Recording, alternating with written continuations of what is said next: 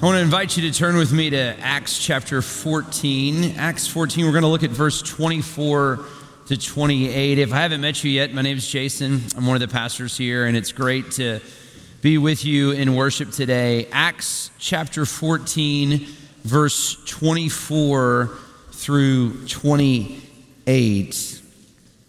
Of course, we believe that these things are written under the inspiration of the Holy Spirit by Luke who actually was a disciple of Paul, uh, who gives us both the Gospel of Luke and here this book of Acts. Acts 14, 24 through 28. Then they passed through Pisidia and came to Pamphylia. And when they had spoken the word in Perga, they went down to Attalia. And from there they sailed to Antioch, where they had been commended to the grace of God for the work that they had fulfilled. And when they arrived and gathered the church together, they declared all that God had done with him. And now he had opened a door of faith to the Gentiles. And they remained no little time with the disciples. This is the word of the Lord. Well, it was, it was actually a year ago today, a year ago this Sunday, that we had our first like virtual service, that we were not allowed to gather, that everybody was engaged in this whole shelter in home uh, kind of idea. And that following week, so it was actually a week later in the calendar next year, we were going to have our missions conference. And it was the Monday after that first service had kind of been virtualized and we were meeting with the staff and, and we were just kind of realizing this missions conference is not going to happen. None of these people are going to travel here. Even the people from the United States aren't going to be able to travel here. And, and the staff will, will tell you it was really a hard day for me. It, it really kind of just broke my heart um, to realize that we weren't going to do what we've been doing this week last year. Um, I love this moment. And in fact, I, I need this moment. I think we all need this moment to remember that the Lord is at work. And He's at work outside of our church, and He's at work in places all over the world. And so, to the partners that have come, I just want to thank you for coming, for being here, for investing into our congregation. This is an especially happy week for our church. We need to be connected to what God is doing globally. And in, and in many ways, this is just a celebration for us as a church of how God is using you. And that's really what this passage that we looked at today is. It's, it's a return. If you remember last week, Barrett preached kind of from the beginning of this, from Acts 13, verse 1 through 3, and he did an amazing job. But in that passage, Paul and Barnabas from the church in Antioch are sent out, and they're sent out on, on what really is their first missionary journey. I think y'all have a little map on the screen here, and, and you can see kind of where they went. And some of you who've kind of studied the journeys of Paul, there, there are these several missionary journeys that Paul went on. So the first one, where the gospel really started to advance in different parts of the world, and where Gentiles, really for the first time ever, started coming to faith in Jesus. This is well, what is happening in the in the you know after what the text that Barrett preached in Acts 13 and then into the text through 14. And this is the end of chapter 14. It's the end of that journey. And now Paul and Barnabas are returning back to Antioch and they're telling all the people of everything that God had done. Now, I really want to spend some time today, and this is going to be a, a little bit of an atypical sermon. I want to spend a little time today thinking about this church. I love this church in Antioch. Kind of of all the churches, uh, uh, it's one of the ones that I've thought about the most. And I'm talking about ancient churches and modern churches. I've thought a lot about the church of Antioch. I, I, I want Christ's covenant to, to kind of learn from this church, to be like this church, uh, to, to have the same kind of character that, that this church has. Um, it's, it's a good time for us to be thinking about this also. Uh, you know, it's interesting. I, uh, I'm going to tell you a story later about how the Lord started moving in my heart to even come over here and to begin to plant Christ's covenant. But it was about five years ago that we really started praying about this. Um, and right around that time, my son Rainer was born.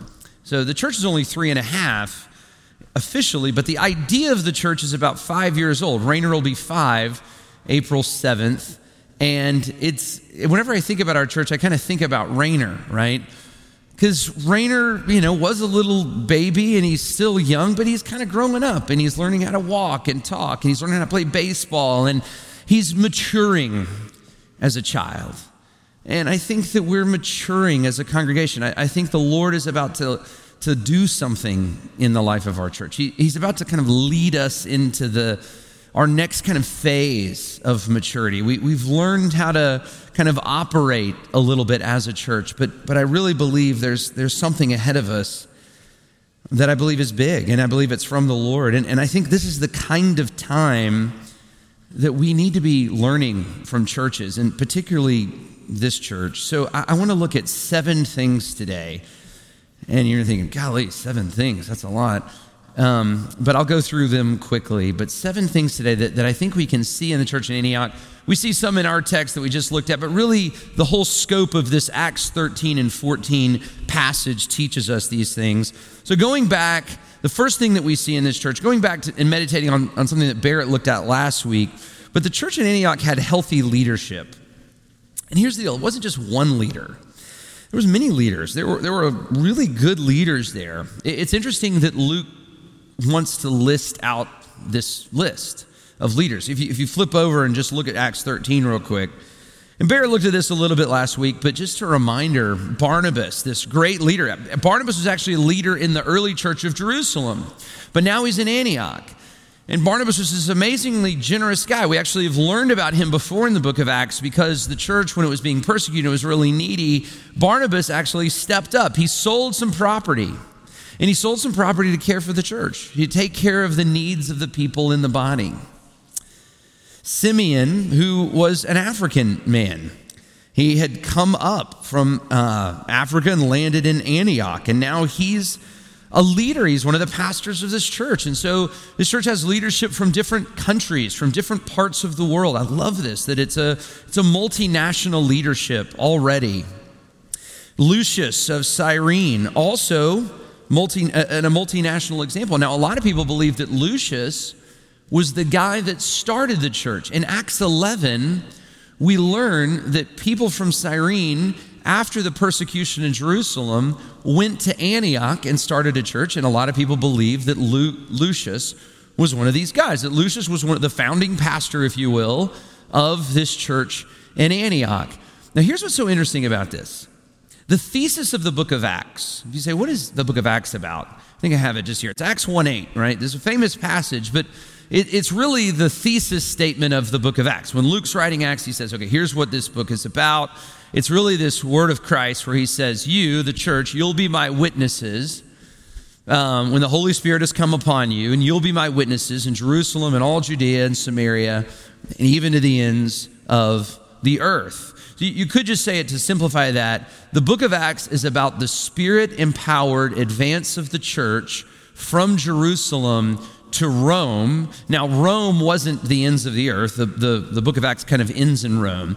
Rome wasn't technically the, all that there was, but Rome was the gateway to the world, right? So it's, it's the spirit empowered advance of the church or the kingdom of God from Jerusalem all the way to Rome. And through Rome, you can really touch the whole world. Now, here's the thing, though, about the book of Acts it takes seven chapters for the church to get out of Jerusalem. Things were so great in Jerusalem. And then all of a sudden, what's the, the great irony of the book? The thing that started the spread of the church was the persecution of Saul, who became this great leader in the church. So, Saul had persecuted Lucius in Jerusalem. Jerus- Lucius moved to Antioch, started a church there, and now the guy that chased him out of Jerusalem is a fellow elder in the church. It's an amazing little story. All right, but you also have Manaen, another really interesting guy. Uh, he was the um, he was a lifelong friend of the king. I mean, think about this. This guy had access. You know, he went to the right school. He lived in the right neighborhood, right? He, he always took his spring break vacation to the right place with the right group. But none of that mattered to him. What chiefly mattered to him was who he was in Christ. And here he is in Antioch, serving this church, loving this church. And then, of course, you have Saul. And something has happened to Saul between the text we looked at last week, Acts 13, and the text we looked at this week. Something major has happened to Saul, but we're going to talk about that later. So you have godly leadership, faithful leadership in this church. And I want our church to be a church like that. Now, I'm so grateful that we have godly leaders, multiple godly leaders here. We have 14 elders that help to shepherd and oversee. We have a great staff. And I'm grateful for that. We need that. I love these leaders that God has given our church. I love our elders' meetings. These aren't just executive board meetings, they're, they're times of prayer and shepherding and care. We, we pray for you. We, we talk about how we can stir you along. I mean, I'm talking individually, how we can stir you along toward faith and good deeds. We're looking after the flock. You know, one of the things that we desire as a church is to have at least one elder for every 50 members of the church, at least one elder for every 50 members of the church. We, we've basically been able to do that. Now, we're in our next members meeting in the end of March, we're actually voting in or putting before you 84 new members this quarter. What does that mean? That means that we need more elders. We, we need more people to shepherd the flock. So, two things that I just want to give you to kind of meditate on before we move on to the next thing in Antioch. First, I just want to give you an exhortation. And I know this seems a little self serving here, and maybe it is, but I, I, I, hope that it's ultimately aimed at the strength and health of the church. But first, honor and pray for your church leaders. It's a hard job. You know, these 14 elders and deacons and staff, they, they love you, they serve you. The Bible exhorts us to this in Hebrews 13 17. Obey your leaders and submit to them and then it says this For they are keeping watch over your souls. And this is one of the most intimidating passages in the Bible as those who will have to give an account. Do you hear that? The elders of this church believe, and we tell them this, that they will one day stand up and give an account to God for how they cared for, shepherded, led you. So pray for them. That's a daunting task. Listen to them. Secondly, I just want to say this we want you to aspire to be leaders in the church.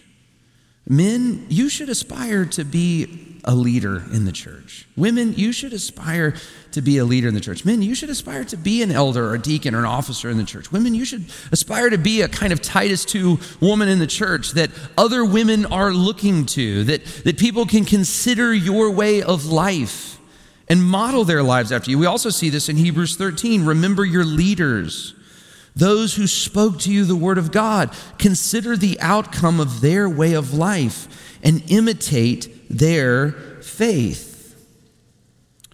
What do you think happened in Antioch when Paul and Barnabas left? What do you think happened in Antioch when Paul and Barnabas were sent out on their missionary journey? You know what happened? The church stayed strong. It had lost two of its best leaders, but it stayed strong. It stayed faithful. It, it, it, we, we know it to be this really strong and faithful church. Why and how? Why? Because they were focused on discipleship. They were raising up leaders. People were aspiring to be leaders. And when those leaders left, people slipped in. You know, people are always going to, people always ask me, how are y'all going to continue to grow and disciple people as well? And I say, well, we just need leaders. And, and God has been faithful to provide those. But, but you should aspire to be a leader. You should aspire to grow in your faith in the kind of way that you can be leader in the church, that you can be used by God. How are we going to be a multiplying church? I so want us to be a multiplying church, a kind of church like this that's, that's sending out our folks. Well, that's going to happen as God raises up within us qualified leaders. So, this church in Antioch was such a great church because it had such great leaders. But number two, they were a great church because they were committed to worship. Now, Barrett, now, Barrett talked about the worship of this church last week and how the Spirit of God spoke to them as they were worshiping. And so I, I don't want to belabor that point too much, but, but I do want to say one thing on this. They were committed. worship to them, and I just want you to hear this, it wasn't just consuming content. It wasn't, it wasn't just self directed. They were worshiping as a church body. They, they were committed to one another. They were committed to worshiping the Lord together. And when they were together and when they showed up, things happened. Why were Paul and Barnabas sent out from the church in Antioch? One of the reasons is they were there. they were present. They were they showed up. When, when the church was t- together seeking the Lord, when they were fasting and worshiping together, they were present, and God used them to do this amazing thing. And, and I just want to say, I, I, know this has been, even if you're still you know, watching at home, I know this has been an unprecedented year. Uh, it's been a strange year, so I, I want to be careful. This is less of a correction and more of an exhortation. The church is going to be strong when we are committed to showing up. And, and this is not Netflix, right? We're not, we're not streaming content here that, that you can use. That's not what I'm trying to do here. We're trying to build a body of believers that's called out by God, that's called together, and that's sent out, that's, that's working for the things of the Lord. Number three, the church Antioch, they were they had great leadership. They were committed to worship. Number three, they were committed to prayer. We see this. They're, they're together, they're worshiping, they're fasting, they're praying. God speaks, God moves. But a regular theme of the writings of Paul, you know what Paul always mentions in his writings? He thanks the churches for their fervent prayers. And, and, and you just have to assume that this was set forward even from this church in Antioch, that their fervent prayers, their faithful prayers, were a big part of what God was doing and how the gospel was going forward and how churches were planted and how the word of God advanced even among the Gentiles, as we saw in the text. And I just think that's so important. You know, we, last year, a lot of times at the end of like a missions conference, the goal is, guys, we want you to go on short term mission trips, right? We want you to go, we want you to do something. And last year we had this big goal for that. We wanted to take a third of our church on a short term mission trip. And we had all these plans and all these trips lined up. And then all of a sudden, of course, there was, we, we took no mission trip last year. None of that happened. And so, you know, even this year, we're thinking, well, what do we need to do? And I'm very hopeful that we will be sending teams to do things some, at some point in this year. But as we kind of dreamed about this year's missions conference, we, we, we just said, you know, you know the, the best thing that we can do this year is call our folks to commit to meaningful prayer for our missions partners. And, and Jeremy's going to explain more about this later, but we've actually got these three prayer guides, three different prayer guides that are connected to three of our partners that we really want you to take and we really want you to commit to. In 2015, we had our missions conference. I was pastoring in Birmingham at, at that church there. It's called Valleydale. And we had some guys. There was this one guy, Kevin, who'd been working for many years. He'd been a long term partner of the church, and he'd been working among the Kurdish people, which is uh, a, a, an ethnic group of folks that live in northern Iraq mostly. They're in a couple other countries also. But he'd been working among the Kurdish folks with very little fruit. He'd been on the field for five years or so, and there was a handful of believers. Well, he brought us that year these prayer guides these little booklets. And every day they had a different prayer for the Kurdish people. And I took one. And also that year we had a little prayer guide for North American mission church planters, church plant, churches being planted in North American cities. And I took one of those. And I'm just going to be honest, like I don't think that it was I don't remember it being some like you know, weepy moment or like some emotional thing. I don't remember like being really even just moved to do this and commit to prayer. I don't think it was like that. I just took the prayer guide, I put it on my desk, and I would pray. And you know, I didn't even pray every day. I probably prayed three or four times a week. And I would flip the little Kurdish prayer guide and I would look at the pages and I would pray. And, and every Sunday morning before I would go preach, I would flip the North American Mission Board church planter prayer guide and I would pray for whoever that church planter was and for their preaching that day. And that's it. I just, it was simple. I just did that. Well, 2016, the next year, Kevin gets back from Kurdistan, from northern Iraq, and, and he had been on the field for five years before this, and he had very little fruit. And he comes back, and it had been their most fruitful year of ministry ever. The gospel had exploded among those people. The church had, the church had literally gone from like eight or nine to like 90 in one year. And he'd been there five years beforehand. And I just remember thinking, like, was God really hearing my prayers? Like, was, was God honoring the faithful prayers these little folks in Birmingham all the way overseas here in Iraq? And I believe that the answer to that is yes. And the combination of that, just seeing how the Lord worked there, and then the combination of me also praying through that North American Mission Board prayer guide, those are, those are two huge moments in my life that the Lord opened my heart to be able to have the courage to kind of leave a well established church to start over with just a few handful of folks that had a dream. They, this, was a, this was a faithful church, and they saw faithful work because they were so committed to prayer. Number four, the church in Antioch had a strategic plan. I want to show you something um, let's see on the screen here. They had a strategic plan. Hope you can see this. This is from the International Missions Board, and this is called the missionary task. All right. So when people think about missions, what do they think about? Is it is it you know doing this or doing that, or you know is it is it felt needs ministry? And, and the thing is, is yes, it includes some of those things, but the real goal of missions, our ultimate hope when we talk about missions here, we talk about reaching the world, our ultimate hope is strengthening or planting healthy churches in strategic places, okay? The end of our goal. Now, we're doing some other stuff, like, like we just mentioned the meal packing event, and well done. Amazing job. You guys packed over 50,000 meals last night. Amazing job. That will be used by God in a big way. But the, the goal of that, the end of that, the real hope is strengthening or planting healthy churches in strategic places. And this is how that happens. There's some sort of entry. Now, a lot of times, things like meals or well digging or, uh, you know, an orphanage or something like this can be used to enter, to, to build relationships, which leads to evangelism.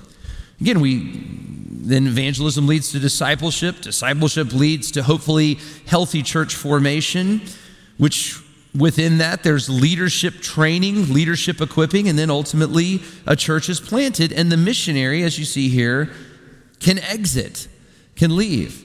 Now, where does the International Mission Board get this, right? Where does this strategy come from that we still use today? This is the strategy that we have adopted. Do you know where we figured this out? The Church of Antioch. This was their strategy. And again, we don't have time to go through the text today, but, but just watch the missionary journeys of Paul. Read 13 and 14. This is what they do. They go to a place, they figure out some way to connect with the folks, they start sharing the gospel. Not everybody believes, but some believe. And those that believe, they begin to disciple, they begin worshiping together, they form a church. They find those that are qualified leaders, they begin developing leaders, they equip, they install elders, and then they leave. And this is what we want from you. This is, this is a goal that we have. That, that we would be the kind of church that's sending out groups of folks to strategic places to begin to share the gospel, figure out some sort of entry, to begin to share the gospel, begin to make disciples, begin to start churches, begin to raise up leaders or become those leaders, and then figure out some way to multiply. You, you may stay in leadership in one of the strategic places, but you're sending out other people. There's, a, there's an exiting, there's a multiplication of mission. The church in Antioch had great leadership. They had were committed to worship, they were committed to prayer. They had a strategic plan. Number 5, and I think this is so important. They were deeply committed to the word of God. They were deeply committed to the word of God. I actually added this in to the sermon after I heard Barrett speaking on Friday, the Lunch and Learn on contextualization, and just kind of how dangerous, um, how dangerous gospel ministry can be when we are not committed to the Word of God. How, how far we can stray. They were deeply committed to the Word of God. You know, I've heard pastors say, and you may have heard this too. I've heard pastors say, the early church didn't have the Bible. What they did was just give witness to the resurrection. They didn't have the Bible, they just gave witness to the resurrection. If you've heard that or if you've heard that statement, that statement is wrong. That's not true. That's not what the early church was doing. And we know that because that's not what the Bible says.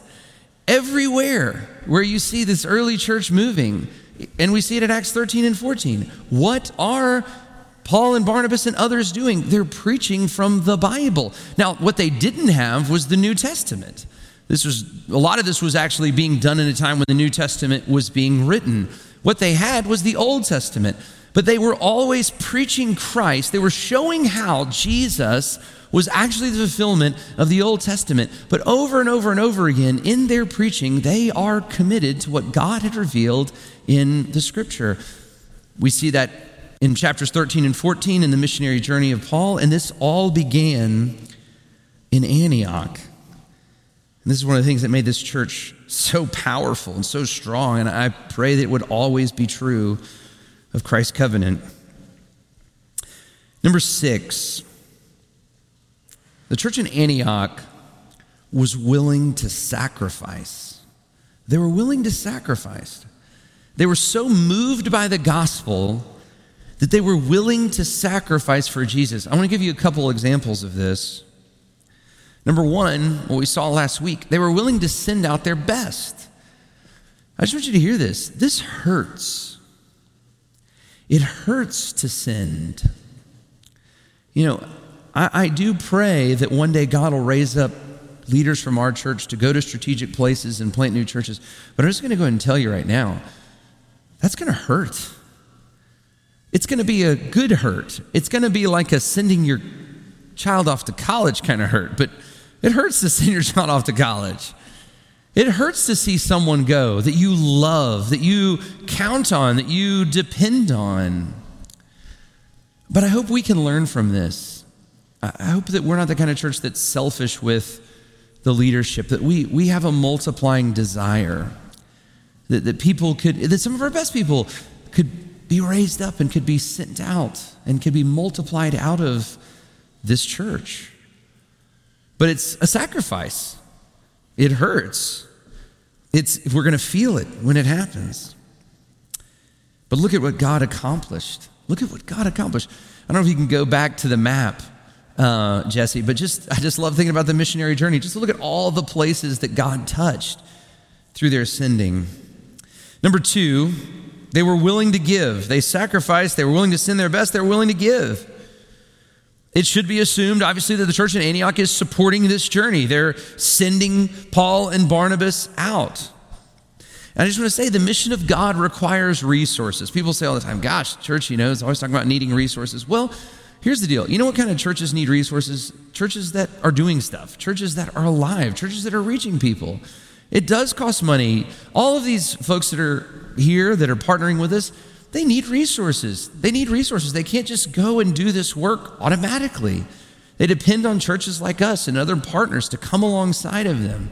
Ministry requires resources, and we see this modeled so faithfully from the very beginning. And I just want to say, I just want to say to this room, gosh, God has so blessed so many of you with so many resources. Even if you don't feel like it, I'm just telling you, He has. And do you realize that you're just a steward of that? That God's giving you this resource, just a steward.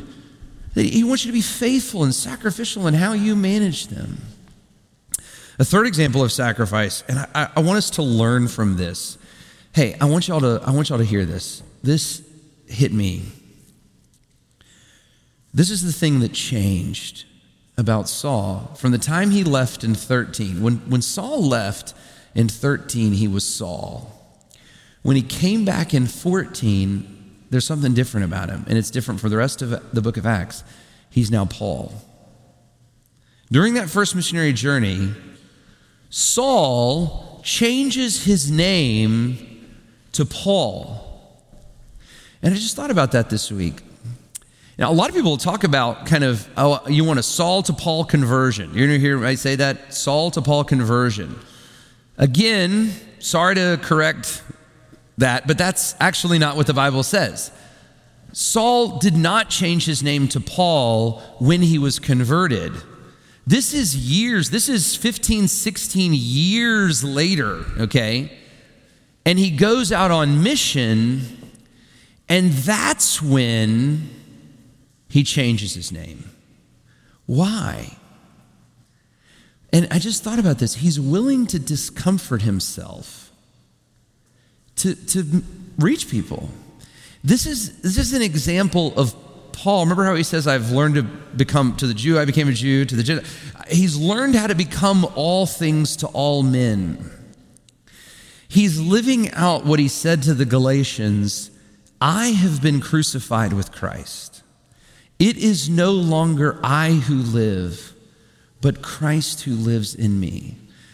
This just really struck me this week because we have so many identities that can be gospel barriers. We have so many identities that can be gospel barriers.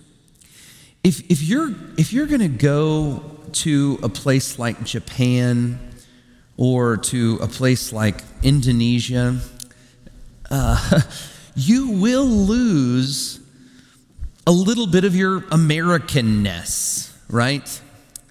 If you move to a different city, like if God calls you to go plant a church in Seattle, say, you're going to lose a little of your Georgia-ness, right? If God calls you somewhere, you may have to move away from family you may have to learn a different language. You see, that Paul's willing to say, you know what? My identity is not wrapped up in my traditions, my customs, where I'm from. I've been crucified with Christ. Saul is dead. It's Christ who now lives with me. And if Paul, if me being Paul opens a door to the gospel, then I'm Paul. That's very powerful. This church was willing to sacrifice. They were willing to sacrifice their identity. They were really willing to sacrifice their whole lives. I mean, who is Paul? That is a, that is a quandary. You know, a lot of my Christian faith, I'm going to be honest with y'all, is based on watching Paul. I mean, if somebody can follow Jesus like this, then Jesus must be real. he must really be Lord. Right before the text that we looked at today is one of the most profound passages in the whole New Testament, but you just read right over it. Look with me real quick. Just go a couple verses up to uh, verse 19. So, Paul is in Lystra, okay? Paul and Barnabas are in Lystra. And Jews from Antioch, now this is a different Antioch, so think like Dallas, Georgia, Dallas, Texas. It's not the home Antioch that we're talking about, it's a different Antioch. So Jews from Antioch and from Iconium are upset at the gospel that Paul is preaching. So look at verse 19 of Acts 14. But the Jews came from Antioch and Iconium, and having persuaded the crowds, they stoned Paul and dragged him outside of the city supposing that he was dead. Just think about this. This guy has been stoned, pulled outside of the city. They thought he's dead. But when the disciples gathered about him, I'm, I'm guessing there they gather around him to pray. I, it's just like Luke, give us, tell us more. Like, what happened here? He rose up and went back into the city. He got stoned. He was dragged outside the city because they thought he was dead. Somehow he like comes back to life or is revived or I don't know what happens. And then he walks back in to the same city where he just got stoned. And when he gets back later to Antioch, You know what he says? God was at work. If I got stoned and people thought I died and then I didn't die, the first thing I'd say when I got back to Christ's Covenant was, guys, you're not going to believe what I did out there. It was amazing. I, I, I sacrificed so much. I did all this. That's not what Paul does. Paul just goes back and he says, God is opening doors for Gentiles to believe. He was willing to give his whole life for this. I, I, just I just feel compelled to ask us, like, have you been moved by the gospel at all? Like, is Jesus really Lord? Is your identity really wrapped up in him? Are we a church like this? Are we a church that's willing to sacrifice, to willing to give our best, willing to give, willing to send, willing to lose our identity in order to be faithful to the gospel, willing to even lose our own lives? But finally, number seven, the church in Antioch, they knew how to celebrate. They knew how to celebrate.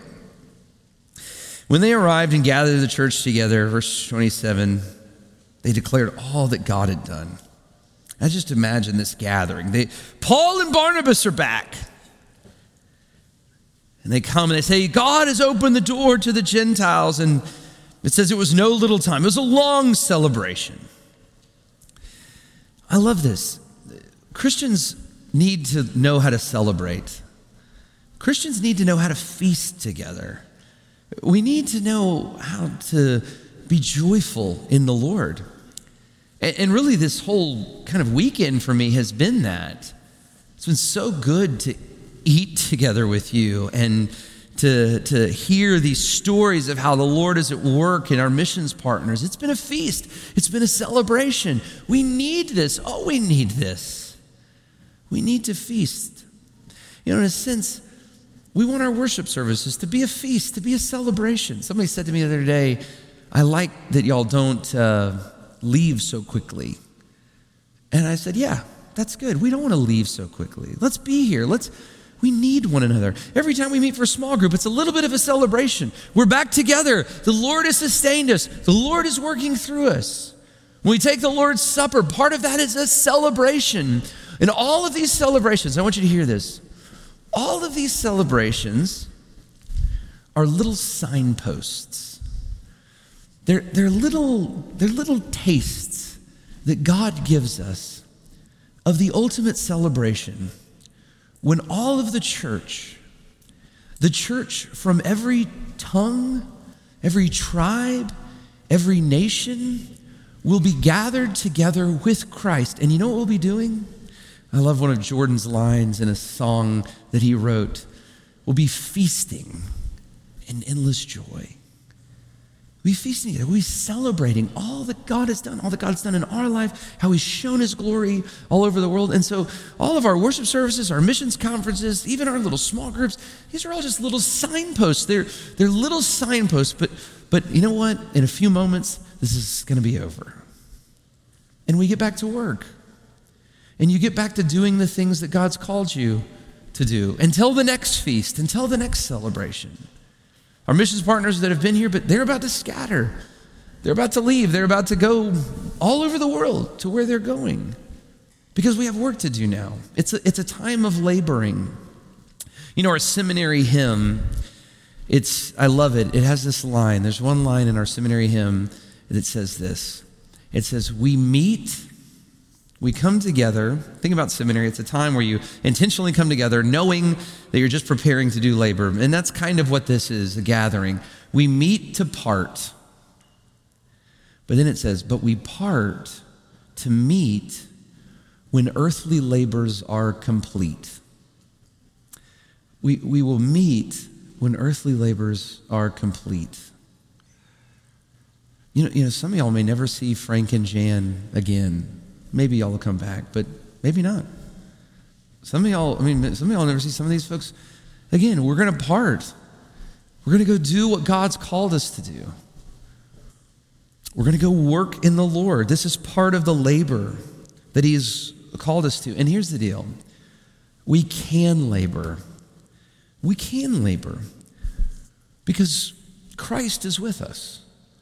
It's a labor in the Lord. It's Jesus who's called us. It's Jesus who forgives us. It's Jesus who give us who gave us life. It's Jesus who leads us in righteousness and mission. It's Jesus who sustains us. It's Jesus who fills us. It's Jesus who keeps us until the end when we're gathered to be with him. And so as we think about this, as we think about what the Lord has called us to do, I invite you to bow your heads with me. Father, I thank you for this weekend, what it's meant for my soul, what it's meant for our church.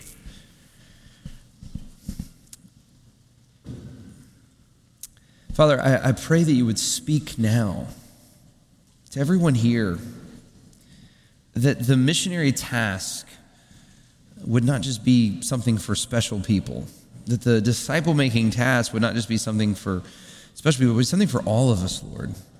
That we're all called to engage with, that we're all called to be a part of, maybe through support, maybe through prayer. Maybe, Lord, just this is a time for us to meditate on what you have right before us, what you are calling us to. And so, Father, as we think about these things, as we think about this great commission, the commission to let the gospel be known in all the nations, I, I pray that we wouldn't look to ourselves in a moment like this, but we would look to Jesus.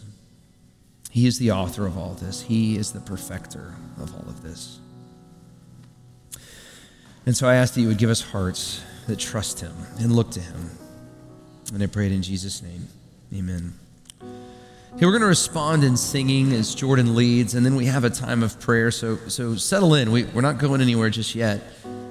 But I do just want to ask you if there's anybody here and you'd like to pray with me during this next song, I'll be standing over here. I'd love that opportunity. Uh, but I invite you to follow along as Jordan leads us now.